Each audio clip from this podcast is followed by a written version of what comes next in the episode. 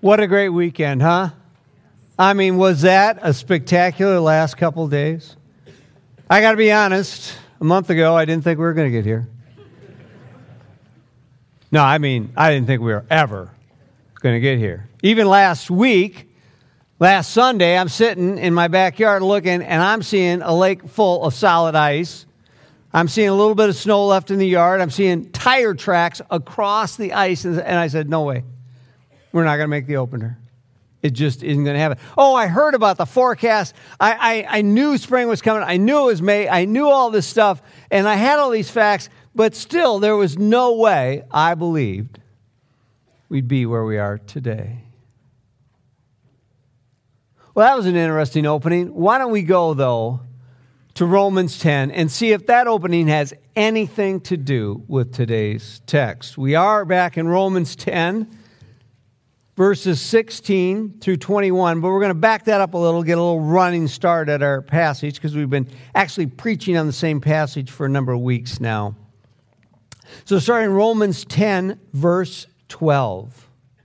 For there is no distinction between Greek or Jew and Greek, for the same Lord is Lord of all bestowing his riches on all who call on him. For everyone who calls on the name of the Lord will be saved. How then will they call on him in whom they have not believed? And how are they to believe in him of whom they have not heard? And how are they to hear without someone preaching? And how are they to preach unless they are sent? As it is written, How beautiful are the feet of those who preach the good news. But they have not all obeyed the gospel. Isaiah says, Lord, who has believed what he has heard from us? So faith comes from hearing, and hearing through the word of Jesus. I've, I've tried to kind of help us a little here uh, by putting, you know, I said, I'm sure this is going to work this morning. And if I go here, would you put the little USB thing that I forgot to put in the back? Um, can you click on that for me? You know, there's a little USB part that's got to go in the computer for this to work. Hmm. It's one of those days. So I thought we'd put together this little, just a little outline of what he's talking about. Now, now two, well, two and three weeks ago, John talked about how uh, any, everyone who calls on the name of the Lord will be saved. That to be saved, then you must call on the name of the Lord. You put that one up. And then Eric, last week in, in the next set of verses, if you can put up two, uh, said that the gospel has to be preached and the gospel has to be heard. Now, now you could be saying, well, wait a minute. If somebody preaches the gospel to somebody, then they hear it my wife would disagree. She said for, you know, maybe a couple of decades that, that she says things to me, but I don't hear them. Now, uh, my excuse today is my hearing's not as good. I don't know what it was 20 years ago. But now there's also a difference between hearing and agreeing. You know, people I say, You're just not hearing me. And I'm going, Yes, I'm hearing you. I just don't agree with you. There's a difference between hearing and agreeing. You can hear somebody still not agree. Now, there's also a difference between hearing, agreeing, and believing. In fact, if someone was uh, to, to preach and they have to hear, and it has to all comes down to well, well, preaching hearing, truly hearing, and then it comes down to the third item. And that's what's in verse 16. For they have not all obeyed the gospel, Lord, who has believed what he's heard from us? Biblical scholars call verse 16 the, the hinge verse of this whole passage. In other words, it's what everything revolves around, it's what everything points to. And it's this idea that they have to believe. Now, uh, The gospel preached, they hear, they agree, and isn't that the same as believing? You may ask, what's the difference between agreeing and believing? Well, let me put it this way. You could say to me, Tom, I believe that the Vikings are going to the Super Bowl this coming season. And I go, okay. Added Kirk Cousins. Cook's back at running back. Receivers are only going to be better. Short up the offensive line a little bit. Defense is going to be the defense, even though our number one pick was a defensive back. Philadelphia had a phenomenal year, but can they really do it again? So, uh, based on all those facts, I agree with you that yes, the Vikings are going to go to the Super Bowl. I agree. I just can't believe it. I'm old enough to remember since the first day of the Vikings. Yes, I remember 1975, Staubach to Pearson. The play that coined the phrase, by the way, Hail Mary, ripped my heart out as a young person. 88, Redskins. 99, Falcons. Anderson, just make the kick. You haven't missed one all year. 2010, Favre, don't throw that ball across your body. We're lined up. We're going to kick a field goal. We're going to the Super Bowl, and you had to throw a pick. Okay, I'm not bitter. 16, we weren't going to the Super Bowl that year anyway, but Blair Walsh, come on, man, just for your own sake. I know it's freezing, but make the chippy, would you?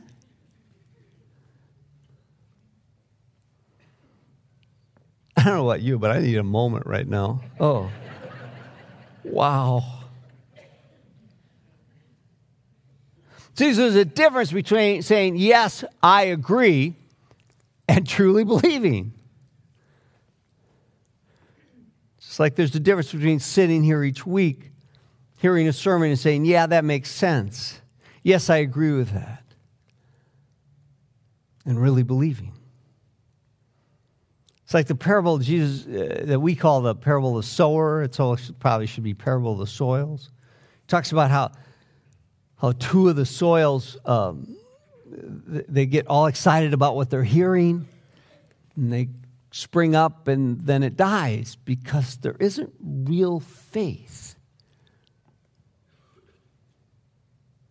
And, and, and the difference is, is right here in 16 they have not obeyed the gospel. They didn't believe. Now, now belief and obedience, for Paul, he puts them together. And, and, and, he sees them as one. In fact, many of us would say, okay, so you got to preach it, you got to hear it, you got to believe it, then you got to obey it. But for Paul, that there is no fourth step. If you believe it, you'll obey it. And it isn't just Paul. I mean, this is throughout the Bible. It's, it's in Gospels, it's in Hebrews, it's in James, it's, it's throughout the New Testament. Now, for years, I've used the example of, of a fire in this building. After the last couple weeks, I'm not so sure that works anymore.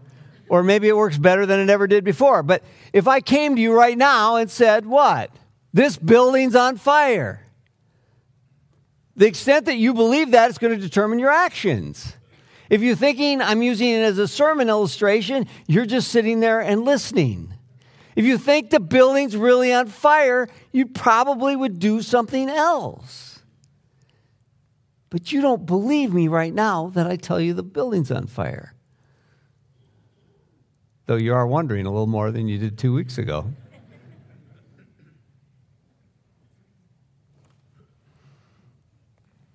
Now, faith and obedience, it's important to keep those two in their proper relationship, though.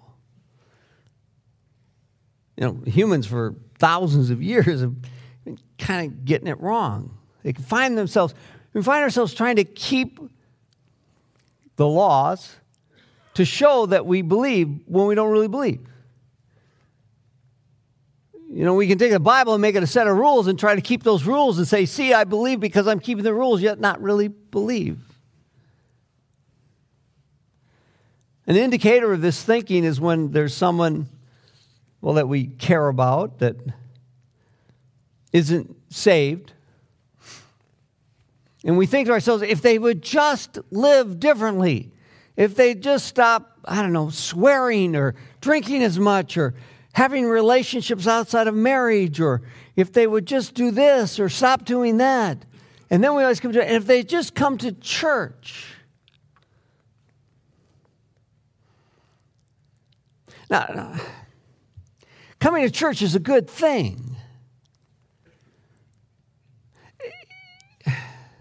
But sometimes we see it as the goal. Coming to church is a great place to learn about Jesus Christ, to develop a relationship, to worship together as a community of believers, to, to do what the Bible calls us to do as followers of Jesus Christ. But when it becomes the object, the goal of what we're trying to, to do, then,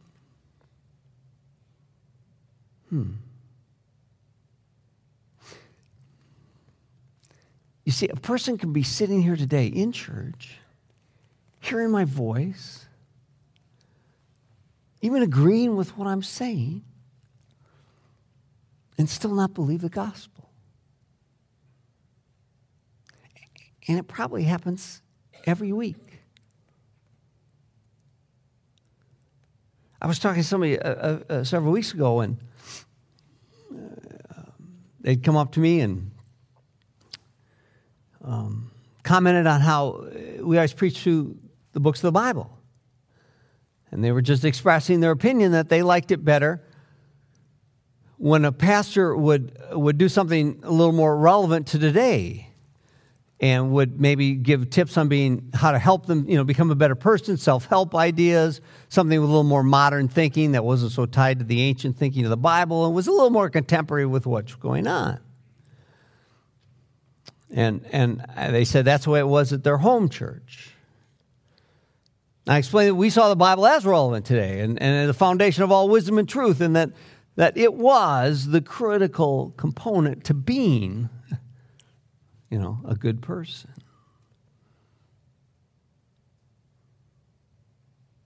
That person had the gospel preached to them the days they were here. Though I'm not sure they really believed.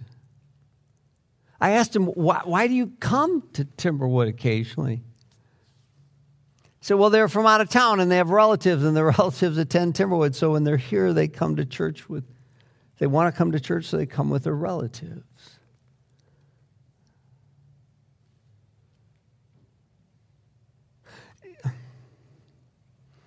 See, we can have all the pieces and still not have faith. That person was a religious church attender. They attended their church all the time. And, and they were doing good things for people. They had the pieces.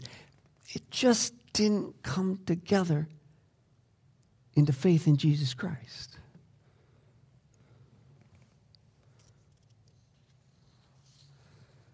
Paul goes on, 18.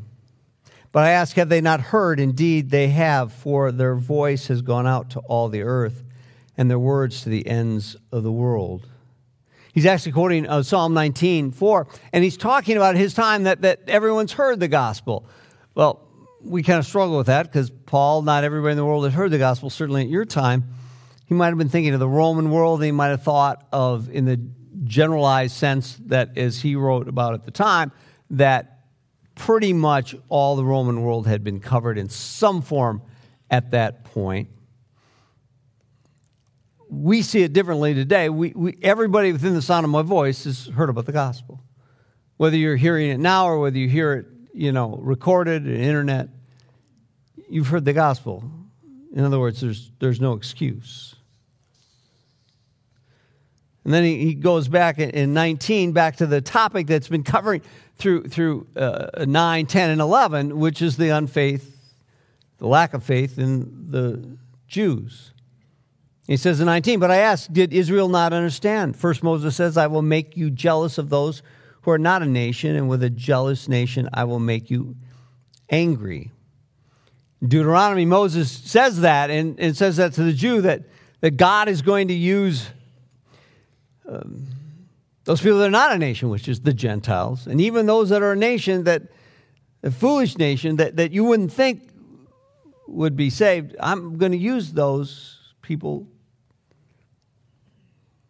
to make you angry. And that's what 11 is going to talk about. And then in 20, then Isaiah says, so bold to say, as I have found, I've been found by those who did not seek me, I have shown myself to those who did not ask for me. Again, he's saying, see, this, you should have known this was happening, or maybe you didn't know it was going to happen, but you should know now that this is why it's happened, that these Gentiles who were not seeking Yahweh, you know, it's not like Gentiles are going to the Jews saying, We want your God. But through uh, the preaching of the followers of Jesus Christ, they did receive faith. I mean, that's the thing that, that we have to keep in mind through 9, 10, 11. Here's the, the Jew just staring at Yahweh and misses what he does. Here's the Gentile who's not looking at Yahweh, yet when the truth is preached to him, comes to faith. That's the strange thing. And we can't law be lost on us what's, what, how that applies to today. A person can go to church, a person can be raised in the church and go to church every day of their life. Well, every week of their life. Be staring at God and, and miss the truth of Jesus Christ. And somebody can have no time for God, no time for church. And in in their 26th year or 36th year or 48th year hear the truth of Jesus Christ and truly believe. It seems strange, but it's what happens. And then in 21, but of Israel, he says, all day long, this is God, all day long, I've held up my hands to a disobedient and contrary people. Even though they rejected him, even though they've really, in a very small number in this remnant, have come to faith, vast majority have said no. In fact, the vast majority have sought to destroy this work of God. Still, God awaits them, arms open, asking them to return. And I would say it's pretty clear in the, in the Bible that that's true of the Israelites, but it's also true of us today. When, when we, we talk about it, we just got done with the study of John, we see over and over it says all people. God welcomes all people. God is looking for all people, is calling all people to Him. And that's where He is today. Now, just in case somebody says, you know what, Tom, I don't think the gospel's ever been clearly explained to me in my whatever number of years. We've been going through Romans, and Romans makes it about as plain as any book in the Bible does. But let's just be clear what we're talking about when we talk about the good news, the gospel of Jesus Christ. First and foremost, we're under the wrath of God. Romans 1, 2, and 3. We actually need to be saved. We got to start there because otherwise, if we don't need to be saved, what do we need a Savior for? Why are we even talking about this? That we've all sinned. Again, I've never met anyone that's ever argued this point with me. I think we all see that we, we've all sinned. We need to be saved. And that we need to turn from our orientation to the world to Jesus Christ. That's what we talk about when we start we say start a relationship with Jesus Christ. We actually turn and start to seek Christ. Now, in that turning, that doesn't happen overnight where we're all, you know, followers of Christ completely and it takes our whole lives to get but we start that orientation. We care about Christ. We want to seek after Jesus Christ. And what seek after Jesus Christ? We want to actually know him, just like you would seek any person. We want to learn about him. We want to talk to him, prayer. We want to learn as much from other people that know about him as we can. We actually are seeking him. We're not trying to check off a point of I went to church or I did this. We're seeking a person and a relationship with that person. And in this process of turning, we repent, we acknowledge that which we've done, and that we've been oriented to the world and that we're now oriented to Jesus Christ and we repent and turn to Him and slowly start to make Him the focus of our lives, the Lord of our lives, Him who we're going to follow after. And every day is not perfect, every day isn't a step in the right direction, but the trajectory of our lives is toward Jesus. And we trust Him. We trust Him with our very lives. And we start to see it bear fruit in what we do and how we think. See, we can sit all day and agree to all these, what we call propositional truths. You can sit through our statement of faith and say, oh, yeah, I agree all of that. But belief results in actions. Not that we're trying to do things to show we believe, but if we believe, we're going to start seeing changes. It's not changes we're trying to do, it's just changes that happen because we believe.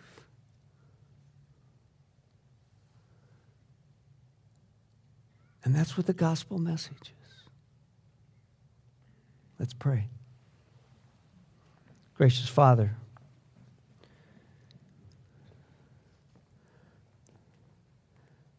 bring clarity, bring understanding.